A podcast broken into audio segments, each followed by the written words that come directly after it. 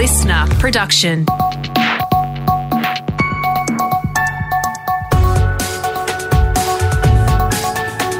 Australia Today's morning agenda with Natasha Belling.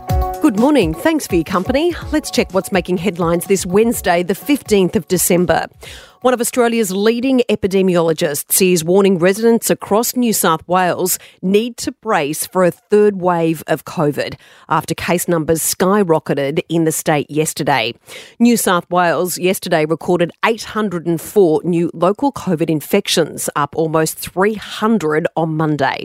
Of most concern is a growing cluster in Newcastle, north of Sydney, where 200 of almost 700 attendees of a nightclub have now tested positive. The super spreader party could become one of the highest transmission COVID events in the world. Health authorities are investigating whether patient zero at Argyle House in Newcastle caught COVID on a Sydney harbour cruise boat and then allegedly broke isolation orders to attend the Newcastle nightclub. It comes as New South Wales Health Minister Brad Hazzard calls on ATAGI to fast track vaccine boosters in New South Wales from five months to three or four months. My concern is that once the unvaccinated are mixing in with the vaccinated, you'd have to expect the numbers will increase even further, and that's worrying because that puts pressure on our doctors and our nurses and our frontline health system. Despite the new spike in cases, the New South Wales government is still pushing ahead with easing more COVID restrictions from today, including abolishing masks in retail and supermarkets. We'll have more details on the developments shortly. Meantime, the Queensland government is warning masks could be back on the cards after the state detected another new COVID case yesterday. Queensland's borders reopened this week, and now the state government has ordered hundreds of passengers on two flights from Newcastle to Brisbane and from Brisbane to Townsville to spend Christmas in quarantine after a passenger tested positive. The new Queensland Chief Health Officer, Dr. John Gerrard, says as the COVID threat increases, more people, though, are getting vaccinated. On the Gold Coast alone, we've seen a, a doubling in the number of people getting vaccinated just in the last 24 hours. Now, a lot of those people have been getting their third dose because of the advice at five months and that dramatic increase in your immunity that you see when you get that third dose. And Tasmania will today reopen its borders. Travellers must be fully vaccinated, provide a negative test 72 hours before departure, and also must have a valid travel pass.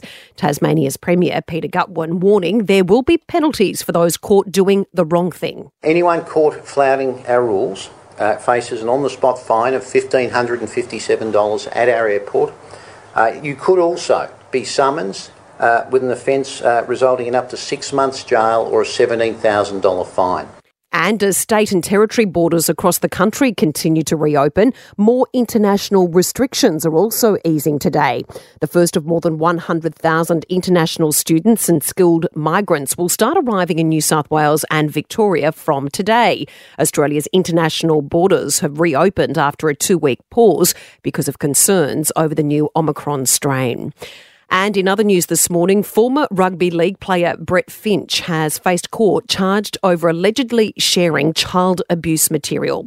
The 40 year old is one of eight men arrested as police investigate an adult phone chat service. Mr. Finch has been charged with five counts of using a carriage service to transmit or publish child abuse material. His phone has been seized by authorities. He was granted bail and is set to face court again in the new year.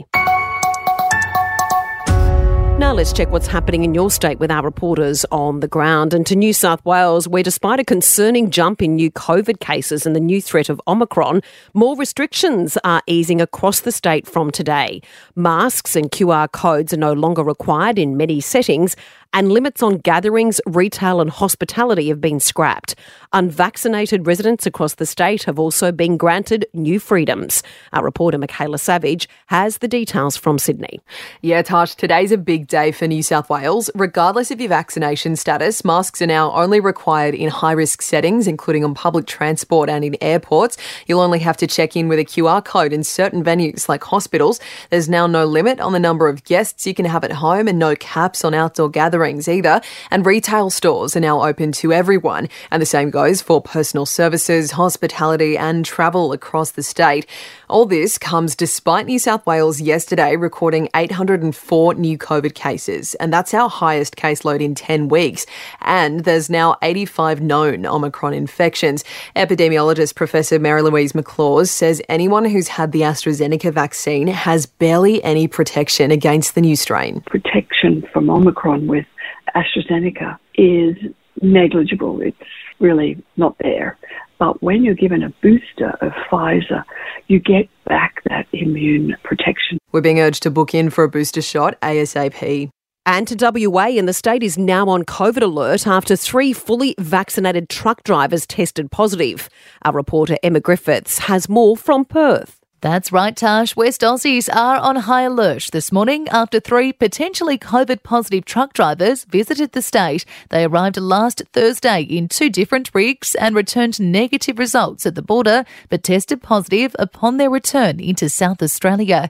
Health officials are tracking down at least 55 contacts with a Woolworths supermarket and chemist warehouse among the exposure sites. Health Minister Roger Cook says the sites span across Perth and regional WA. If you have been to any of the sites at the specified times and dates, you must immediately get tested and self quarantine until you return a negative result. Now for the latest in business and finance news, we're joined this morning by Scott Phillips from the Motley Fool. Scott, good morning. Now, after a record few years for supermarket giants like Coles and Woolworths during COVID, the situation is changing dramatically.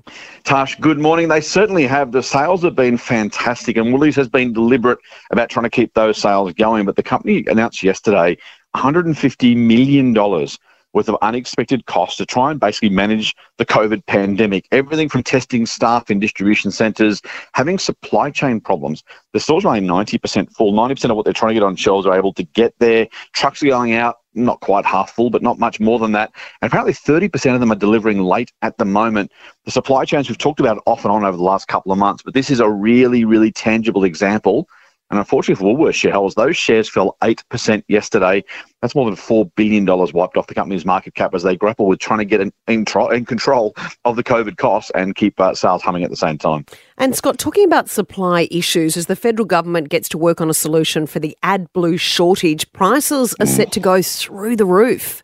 They already have, and this is kind of one of those things where you think, well, the market does what the market's market does. By the same token, it's a pretty rough one. So in some cases, the price of AdBlue, this diesel additive that's required in modern trucks, and we know that, that you know our supply chains are reliant on those trucks.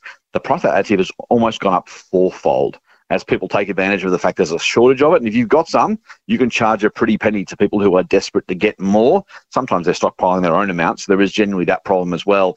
But uh, haulage companies calling for the ACCC to step in here. Uh, you can imagine if the price of petrol, for example, oh, yeah. quadrupled overnight because there's going to be a looming shortage, there would be hell to pay. Uh, we are not, as consumers, often getting AdBlue or buying AdBlue, but the truck companies are having to pay for it, and they're calling for the ACCC to step in. And speaking of all things big and corporate at the moment, vaccine and blood products company CSL is making a $17 billion takeover, Scott.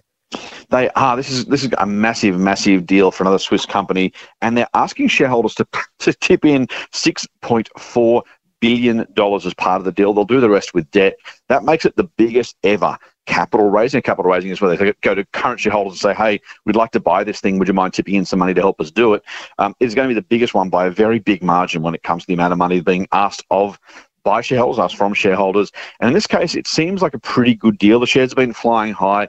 CSL, one of the market darlings, one of the market favourites by investors, both retail and, and corporate shareholders. But it's a, it's a sign of what's happening in the mergers and acquisitions space. And 2021, when we look back, will be, I think, the year of mergers and acquisitions. This will be the latest, one of the biggest, coming on the heels of $24 billion for Sydney Airport as well. While money is cheap, just for a little bit longer, the corporates are getting the checkbooks out. Scott, thanks so much. Thanks, Tash. Time for sport now with Brett Thomas. And Brett, all eyes have been on David Warner this week as he finally had the chance to hit the nets yesterday. Yeah, we've been talking about him all week, haven't we, Tash? And he did, and apparently struggled as well. He wore a chest plate, only faced 30 minutes of throwdowns, and not uh, any of his teammates in terms of Mitchell Starc or Pat Cummins. They weren't firing in to test him out. And when he tried to play pull shots, he was screaming out in pain, uh, we read this morning. So, not a good sign ahead of the second test. And Triple M's Mark Taylor told the Willow Talk podcast if Warner doesn't play, it leaves a massive hole to fill at the top of the order. Because even though we didn't see the best of David Warner at the Gabba, he still made 94, and, and that's what good senior players can do. They they find a way to make runs even when they're not batting at their very best. So if David Warner wakes up this morning a little bit sore, then uh, you'd have to say he is uh, in serious doubt to play tomorrow.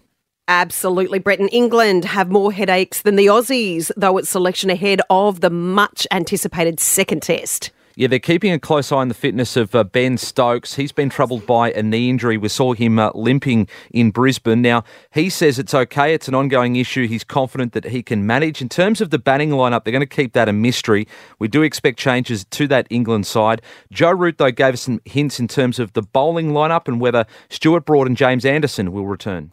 We've obviously got some big decisions to make, but one of the great things is we're going into this test match and both of them should be fit and ready to go. And with that amount of experience within your squad, it's, uh, it's obviously exciting. In the BBL, Mitch Marsh lit up Hobart last night, smashing an unbeaten century as the Scorchers crushed the hometown Hurricanes. It's the first game of the season for the all rounder after his heroics at the T20 World Cup. And just finishing up, Man United's match against Brentford Tash has been postponed due to a record number of COVID cases in the Premier League. Yeah, interesting to watch how this all plays out. Brett, thanks so much. Thanks, Tash. And a 74 year old strongman in the UK is attempting to break his 100th world record. John Evans is a champion lifter of heavy and bizarre objects on his head and has broken plenty of records, including balancing two washing machines, also 230 pints of beer and a Mini Cooper, as you do. He discovered his special gift of a super strong head while working as a labourer. I used to carry bricks on my head on a board and run up ladders all day long to keep three bricklayers going. I was superhuman, taking taking 24 bricks on my head up ladders. In his final 100th world record attempt before retiring, Mr. Evans will have to carry a giant, specially made crown on his head in March next year. We wish him all the best.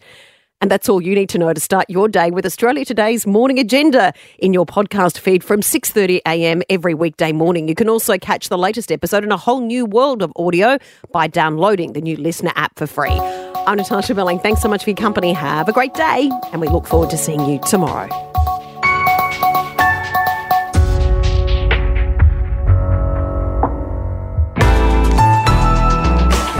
Listener.